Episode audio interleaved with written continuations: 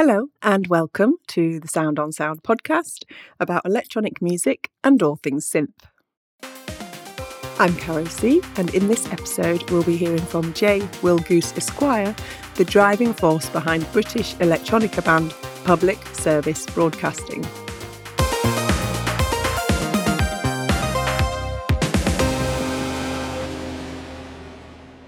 Since their debut album in 2013, Public Service Broadcasting have been using archival samples from the British Film Institute to uncover voices around subjects like the summit of Everest and the race for space. Every Valley, an album about the British coal industry, reached number four in the UK charts. We'll be finding out what gear and processes Public Service Broadcasting used to create their fourth album, Bright Magic, which has just been released. It's all about Berlin this time and more centred around guest vocalists. Bright Magic was written and recorded in Kreuzberg's famous Hansa Ton studio recording complex. Here's a taste of a track from Bright Magic to get us started.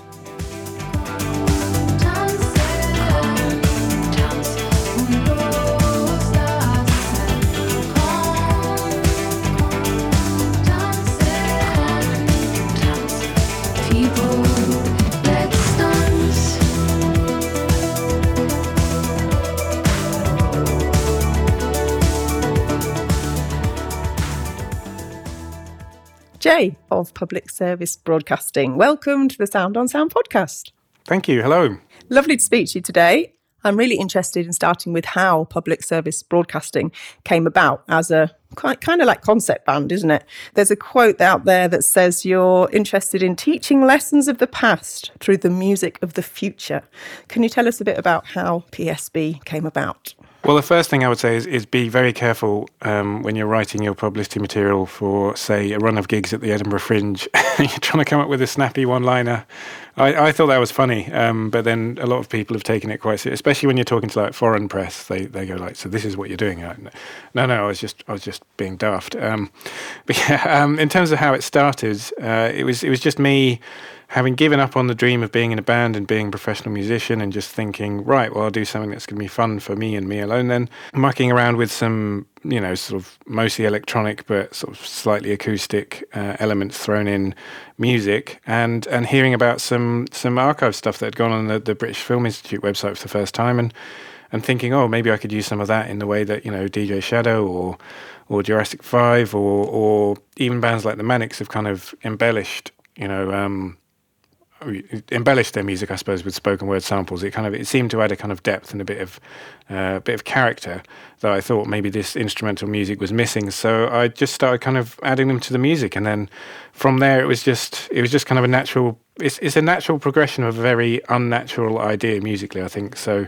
it was kind of using them for character first and foremost, and then starting to realize that you could use them to do much more. And you could, instead of just using them as kind of dressing, um, you could use them to tell a story. You could kind of leave narrative hooks in there. You could really kind of build much more of an emotionally resonant piece of music if you used them in the right way. And from there, really going on to just kind of test and evolve the concept of what public service broadcasting as a band can be. But it, it just started with me mucking around really um, and doing something for my own amusement rather than something that I thought was going to, you know, propel me to I don't know the Dublin Castle or something. Yeah.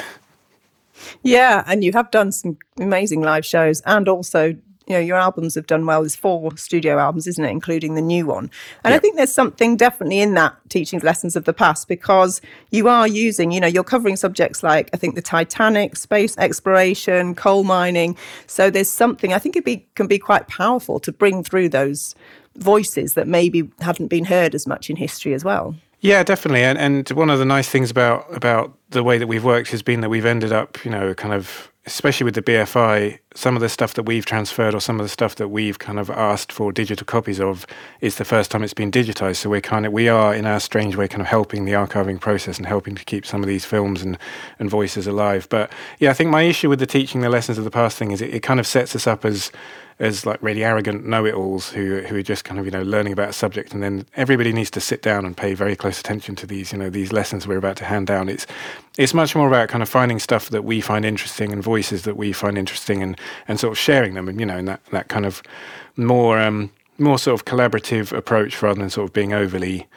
overly kind of didactic, I suppose. Yeah, that that's what annoys me about that about that quote that I wrote. I think it's still on our website, so it's really my fault. But yeah, um, yeah, it's it's kind of it's it's more it's more sharing interesting experiences and interesting topics and interesting ways of looking at things, which is which is what all my favorite art and my favorite music does as well. So just trying to follow in those footsteps. Yeah, and how has the band evolved in terms of what gear you use, whether it's in the studio or live? Well, you know, I mean, we've we've been lucky. The albums have done reasonably well, so we've been able to have a career in music, but also to you know gradually expand the equipment with each release. So you know, the first record was was made and mixed on a pair of Adam A6s, I think they were. Um, one of yeah, they were B stock and they were mismatched. One of them was out of phase with the other, which is interesting. Um, they had different kind of scales for for the volume on the front. So the first two records were mixed on that actually, and and the first record was made on just a Motu. I mean, I think it was a ultralight Mark III or something. So and then for the second record, I managed to get hold of a UAD interface and a, and a Neve summing mixer. And then for the third record, it was I managed to double those, and we we bought quite a lot of equipment for that because we kind of built our own studio in um, in an old workers' institute in Wales for that record. And you know, kind of took all that gear to Berlin when I went there, and, and bought a few extra bits and bobs as well, to starting to get more into the world of kind of more tactile stuff, more analog stuff. Um, so really, it's you know, it started from very humble beginnings, and now it's you know, it's it's quite a sort of yeah. I'm very lucky to have the kind of the studio toys that we have, but. For the for the most recent record, I bought a Deckard's Dream synth, which is the Black Corporation thing, which really influenced the sound of the record a lot, um, and a Juno 106 and a couple of Space Echoes, and, and really, you know, if you can't make a decent sounding record with those on board, then you, you probably need to get out of, out of the music business. I think.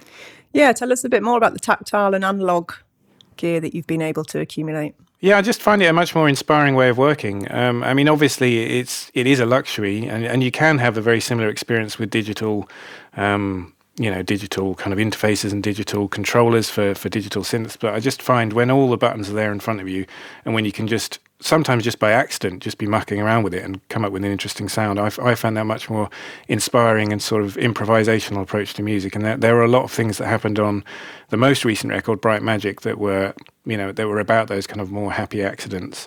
Um, and and and just the the quality of the sound, I think, is is a big factor in it as well. I, I think for me, just the richness of the sound that you get from from the Deckard's Dream, for example, or, or, the Juno. Just I mean, the bass off the Juno is absolutely outrageous. So um, it's it's being lucky enough to kind of have got to the point where those those studio tools are a realistic proposition rather than something you kind of you know dream dream about. Uh, or go for the emulations. I mean, I have got the emulations, and they are very good, but they're kind of good in a different way and slightly less kind of less playful. I think I think the good thing about physical equipment is it encourages you to be playful, and that's that's a good state to be in when you're trying to be creative. Yeah, definitely. I think it links it to a physical more, doesn't it, as opposed to kind of cerebral or or painting by mouse or that kind of way of approaching it. Yeah, definitely. And especially, you know, just having a pair of space echoes to just send send stuff into and just fit, you know, actually playing them in real time and mucking around with the intensity knob and the, you know, switching the mode selector knob and and yeah, it's just it's just fun. Um, and it, you know, you can have some you can get some really interesting results that just add a lot of texture and depth to what you're doing. So um, yeah, when I listen back to the early records, I kind of like, oh, I wish, kind of wish we'd had all that then, but you know, that's not how life works. Yeah, yeah. So you are, are you more of a kind of have a jam session and see what happens and see if it turns into a track, or do you have a very definite idea of a track before you create it? If you know what I mean. I have an idea of what I'm trying to accomplish, I think, and I have a rough idea of the kind of palette of sounds and and you know the general character of it that I'm going for. So um, and, and often I just have a little nugget of a musical idea that's kind of been floating around for a while. So with the first single off the new record, People Let's Dance, it just starts with a kind of, you know, very little bassline idea, and that's all I had. Um, but I was happy to leave it at that in my head for a long time when I was working on the record, just thinking, right, I know that song is going to have that to start with and it'll build from there.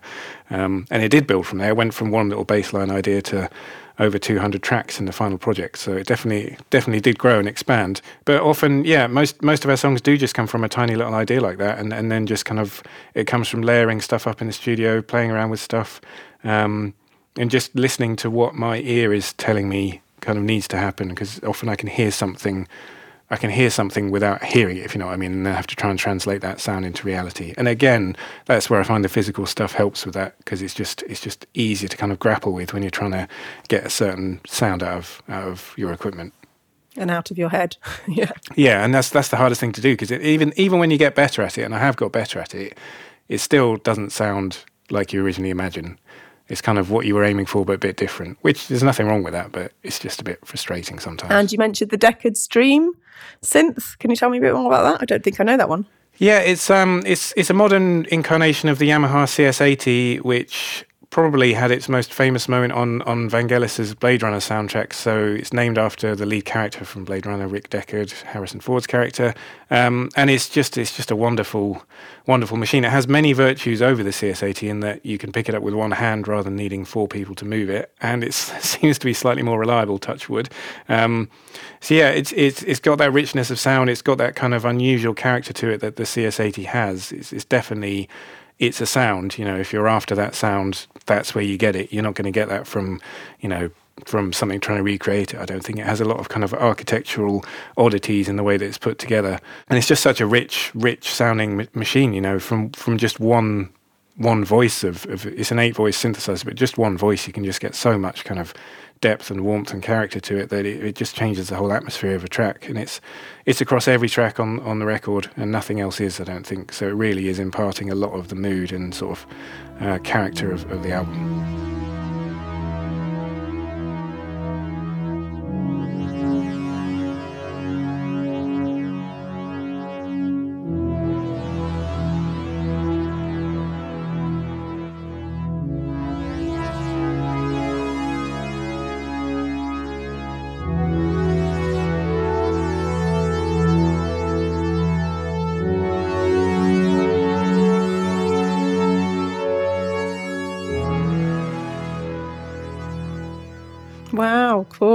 And do you mix it all yourself? Because you're talking about having like 200 tracks there. Is that all you um, working away with that week? Because it is, does all sound quite, especially the newer stuff, sounds really quite tightly woven. Yeah, it, it is me. I mean, I've kind of occasionally flirted with the idea of being less of a control freak and, you know, handing over the reins to someone else. But I kind of it doesn't i don't just do the kind of the writing stage the recording stage the mixing stage. They're kind of they are interlinked and i find if if i were to hand the mixing stage over to somebody else i might miss some of the kind of last minute changes that i do make compositionally in there. And um, it's it's not just kind of a separated process. So um, much as they might technically sound better in the hands of somebody else mix wise, I think they would lose something from the kind of the last minute changes. So I haven't yet been able to kind of push that button and, and give them to somebody else to, to fiddle with. So yeah, it's it's a lot of work, um, and I do go around the pipe a bit when I'm finishing a record, but. Um, yeah, I just find that way of working to be kind of the best for, for what I'm after, really, what I'm trying to accomplish. Yeah, lovely. And it feels like you have moved away a bit from the using more direct archive material, audio material in Bright Magic. So how how did that record come about? That seems more like it's featuring vocalists or collaborating with vocalists. Yeah, I mean it's something we'd kind of been doing on and off for a while. You know, it started with working with Smoke Fairies on the Race for Space for our track Valentina, and, and you know, our, our, our, cast of collaborators really expanded for Every Valley with Tracyanne Campbell and James Dean Bradfield and Lisa Jen Brown and Haiku Salute. So, you know, and, and the Beaufort Choir as well, who sang on the last track there. So, um, you know, that record was kind of, there were a lot of collaborators on there as well, and a lot, a lot of the human voice on there rather than kind of recorded voice. Um, mm. I think it was it was it partly because it gives you more freedom to kind of shape the narrative and control of, of the record and, and kind of take it in directions that mean you're not so reliant on finding the bit of archive that kind of fits with what you're trying to do. But just to kind of just to stretch what we do really and to kind of grow and evolve how the band operates and to kind of grow as a songwriter. Um, you know, not to just kind of have a formula and stick to it because that's that's really the death of, of creativity, I think. So the new record is kind of about people who move to Berlin, uh, you know, because Berlin is kind of a, a, mecca of creativity, or has been over the years, and and trying to to sort of you know unravel why that might be. So to move there and and just kind of keep working the same way we always had done, and not take any of our own creative risks, and not kind of change our formula, just felt a bit um, pointless. So it kind of felt like let's let's use this as a springboard to make our own leap and and change things up a bit and, and see see where we get to. And that's that's how the record came about, really. Yeah, wonderful. And did you invite vocalists who are also based in Berlin then? Yeah, a few. Um, I mean, Blixa Bargeld is on the record of Einstürzende Neubauten and, and Bad Seeds fame, but he, what we kind of, we first met via Zoom collaboratively during the pandemic. And I was in London, he was in Berlin. By the time I got to Berlin, he was in Portugal. So Um, I think he's nominally based in Berlin. They've still got their studio there, which is where we did the vocal tracks, but um, we didn't actually meet in person. But Andreya Casablanca, who's one half of the Berlin based band Gurr, she was very much there. And um, EERA, who sang on two tracks on the record, is, is in Berlin. And, and so is Nina Hoss, who reads, who reads a poem for the last track on the record. She's a fantastic and very well known uh, actor over there. So, um, yeah, most of it was working with either people who, who were kind of based in the area or had very strong historical links with, with Berlin. And did you co-write or write the lyrics with them because they're main they're all in German, aren't they? Some of them are in German. Blue Heaven is mostly in English, but I I didn't co-write the German so much as kind of have a bit of an editorial steer over it. So just just trying to sort of steer it into certain certain areas. So with with People Let's Dance, you know, it's all about kind of uh, you know, forgetting time and place and the movement of souls and the heat, you know, the heat kind of building and trying to get this conjure up this atmosphere of, you know, um, a late night environment where people are dancing, basically. Um, so it was kind of giving the framework and the context of that, and then letting Annalena sort of, you know, do her thing, Annalena, aka EERA. Um, and and you know occasionally saying um, you know this line works for me that line doesn't. Sort of being more of an editor really rather than a than a co-creator. But with, with andrea for blue heaven that was a bit more kind of line by line. We we were both kind of chipping in with this that and the other. Um, but obviously yeah the german sections she she very much took the lead on. My german wasn't too bad while i was there. I could i could get by without being spoken to in english so it can't have been awful but um, it's all gone again now. Forgotten all of it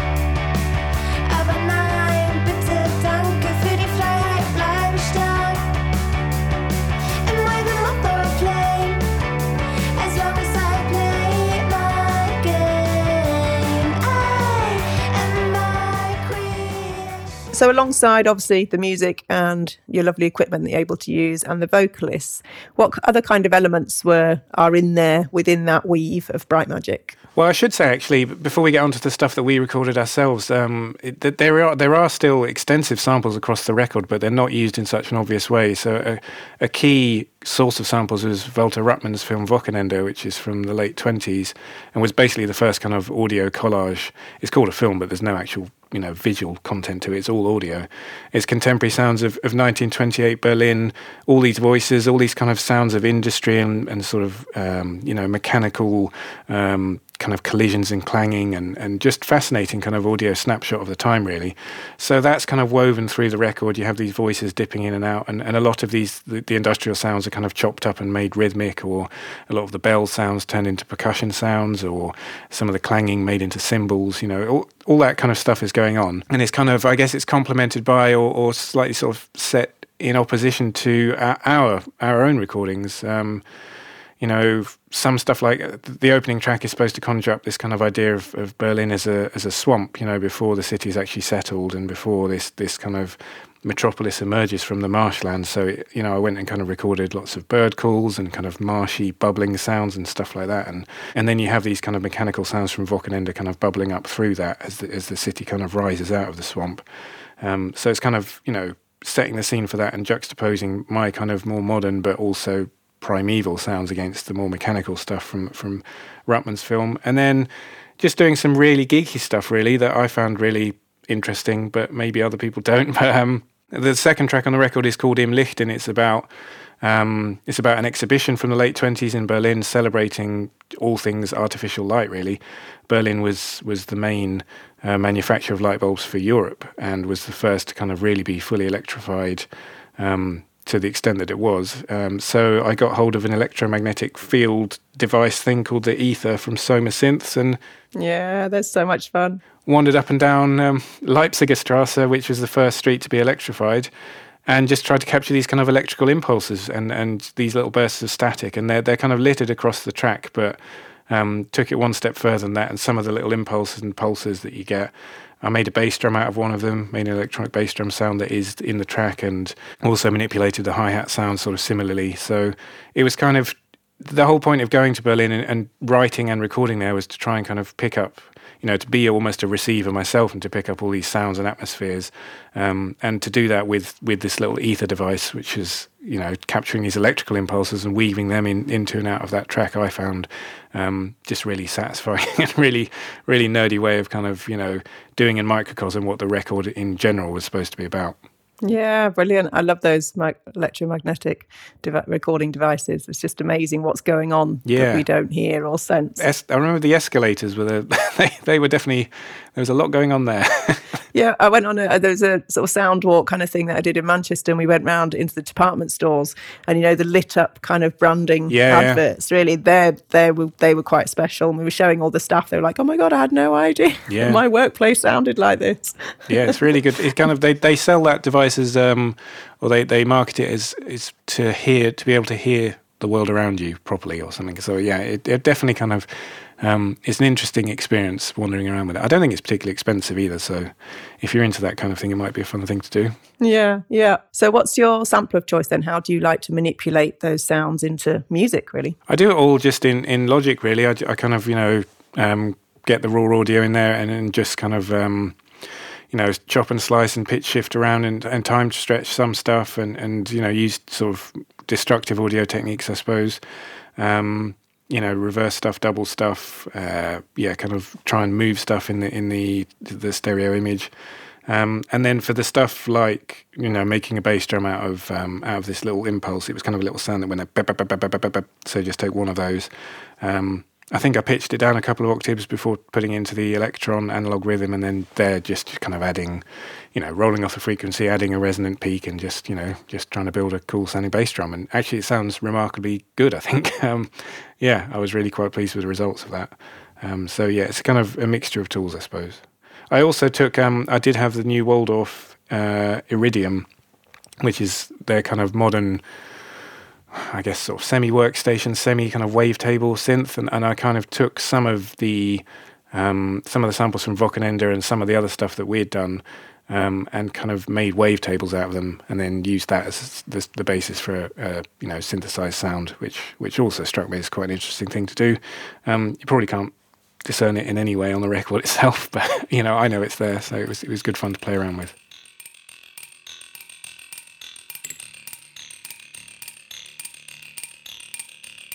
And how does that work in terms of, you know, sort of intellectual property, copyright, or the sort of legal side of of really employing material that's come from already published materials? Yeah, well, I mean, in the early days, as I was doing it for my own amusement and didn't anticipate it would go anywhere, I just got on with it. You know, I just did it and didn't ask anyone's permission and, and um, figured I didn't really need it because no one was going to listen anyway. And then and then it started to kind of gain a bit of momentum, gain a bit of traction. And I thought, oh crikey, you know, I'd probably better um, I better speak to somebody and get um, get some permission. So that that was when we really started to build some relationships with the BFI, for example, and with uh, for the first record, it was we approached Studio Canal as well to get the rights to the Conquest of Everest.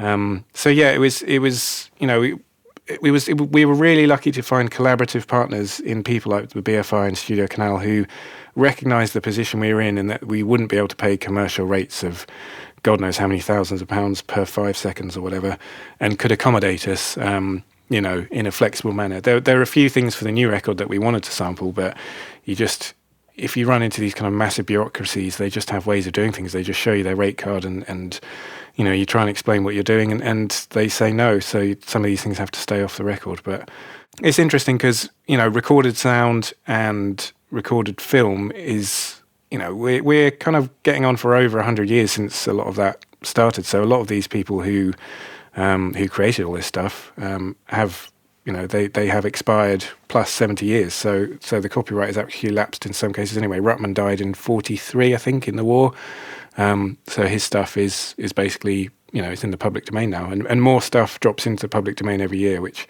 um, which is fantastic. I think I think it's a fantastic kind of um, collaborative, inspirational way of working. And and in music, I do find it slightly frustrating because in art, you know, you can just a collage is a valid art form, you don't have to ask anyone's permission to, to, you know, you can just create a collage. It can be anything. You are making a new piece of art by using it. But it, it doesn't work that way with recorded sound or with, with music, which I can understand some of the arguments for that. But at the same time, you know, it does feel like copyright sometimes does stifle, yeah, it does sometimes stifle creativity. And, and, and a lot of these people who are the gatekeepers to these estates and archives just have the wrong kind of attitude in my eyes, considering they're looking after the estates of fundamentally creative people who might have been more collaborative and more open to the kind of approaches from you know oddities like us than, than they're kind of these yeah these modern modern day gatekeepers. It's it can be slightly frustrating when you get when you get confronted with that kind of level of officiousness. But overall, we've been we've been very lucky. Is it seventy five years and then music becomes it's seventy? I think it's death 70, death of the right. death of the writer and then seventy years. Um, in film, it's a bit more complicated. It's it's the it's the producer, the director, and the screenwriter. I think whoever dies last, um, they're they're kind of the benchmark for um, you know whenever the copyright expires. So and it all goes back to the what was it? Jung talked about the collective unconscious, the collective creative consciousness. yeah,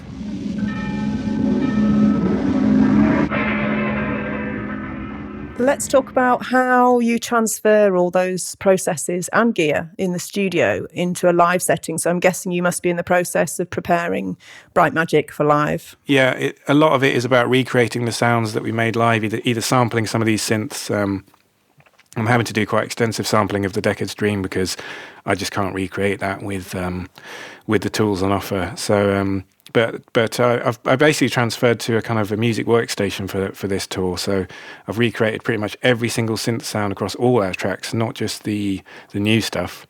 Um, and it's using a Roland Fantom Seven.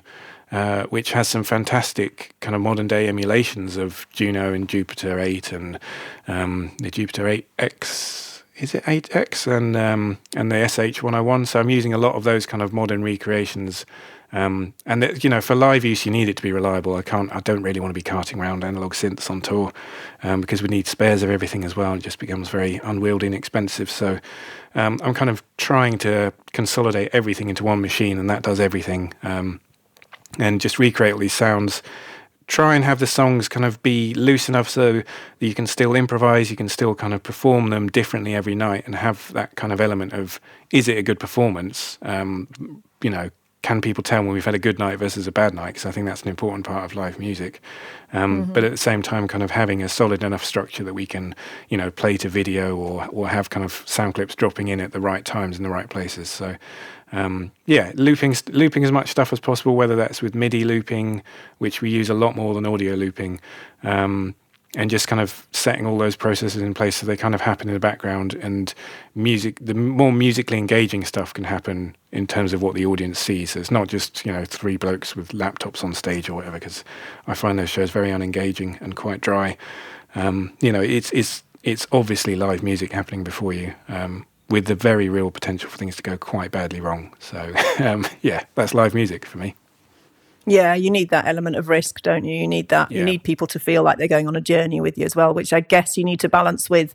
You can't spend the time, you know, taking a particular sample and manipulating that live in the kind of music you. do. Yeah, I think so. I think it's about what what you're really trying to achieve. You know, if you if you're taking those kind of more long form and experimental and and you know truly improvisational approaches, then then that's great. But obviously. Um, you know you, you are losing some other aspects of performance that, that you know it's, it's all about finding the right balance really for what you're trying mm. to do and uh, our our kind of live solution if you wanted to call it is so um, hideously kind of contorted and, and convoluted. Um, you know, I, I used Reaper for live stuff, so I use Logic to write, and I use Reaper for live stuff because it's so reliable and so customizable. Um, and you know, I don't have to touch the laptops when we play; they can just be there, and I can just keep an eye on them. Um, everything's done through like MIDI controllers and floor controllers, and um, just yeah, just trying to build as much flexibility into it as possible, while also having that that stable kind of environment, so that we're not going to lose the show halfway through and have have a crowd full of very angry people. Um, we have had to abandon one show once, which was just the worst feeling ever. So I'd really not, yeah. I'd really not like to do that again if possible. Yeah. And um, any live instrumentation on stage? Yeah, we've got Wrigglesworth playing a full live drum kit, but also he's got the Roland SPD, so he can send me MIDI triggers, but also he's got samples on that. Um, so we can loop some of his electronic kind of kits that, that would work in the background, and then he can drum on top of that. Um, he's also got the MalletKAT kind of um, MIDI percussion instrument, so he can play some synth lines on that, or he can do some vibraphone stuff, um, which again comes to me via MIDI. We've got so he's got his hands full already. We've got JF Abraham who is playing not all at the same time, but he's playing across the set: bass, guitar, uh, flugelhorn, keys, percussion. I think we're even adding backing vocals into the mix for the new show. So he's got he's got his hands full as well. Um, some of his stuff loops as well. We do some live bass looping and some percussion looping. So you know we're kind of layering stuff up as we go there. And now I've got guitar plus this keyboard plus occasionally a banjo plus you know lots of buttons to press. Um, and then and then Mr. B is kind of doing a lot of the video work live as well. So um, we are really kind of using our resources to pretty much a maximum, I think, um, and and covering as much as as we can of what's on the tracks live as possible. And because a lot of the tracks kind of layered and very, you know, they kind of they do build up. Um, we can kind of play a surprising amount of it live every night. Um, but again, sometimes you just do have to to leave some stuff on track. Um, and if it's if it's results in a better result musically and, and, kind of from a stage point of view, then I'm I'm kind of comfortable doing that. What what I don't like is when it's just out of laziness and when it hasn't really been thought about too much. Um, but we've definitely put the effort in. I think I think people can tell. Hopefully.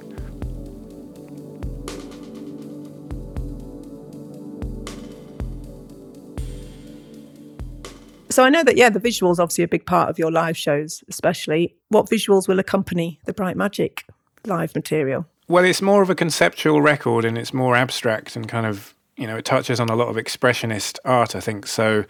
I think it's not going to be quite as simple as a kind of four by three archive you know footage kind of screened simultaneously. I think it will be a slightly more interpretive kind of way of using um, you know some of the visual matter that we do have versus you know using the lights and using kind of set design and stage design to tell as much of the story as, as kind of the conventional archive footage, while also being able to kind of present you know that stuff for the older stuff that relies on it more.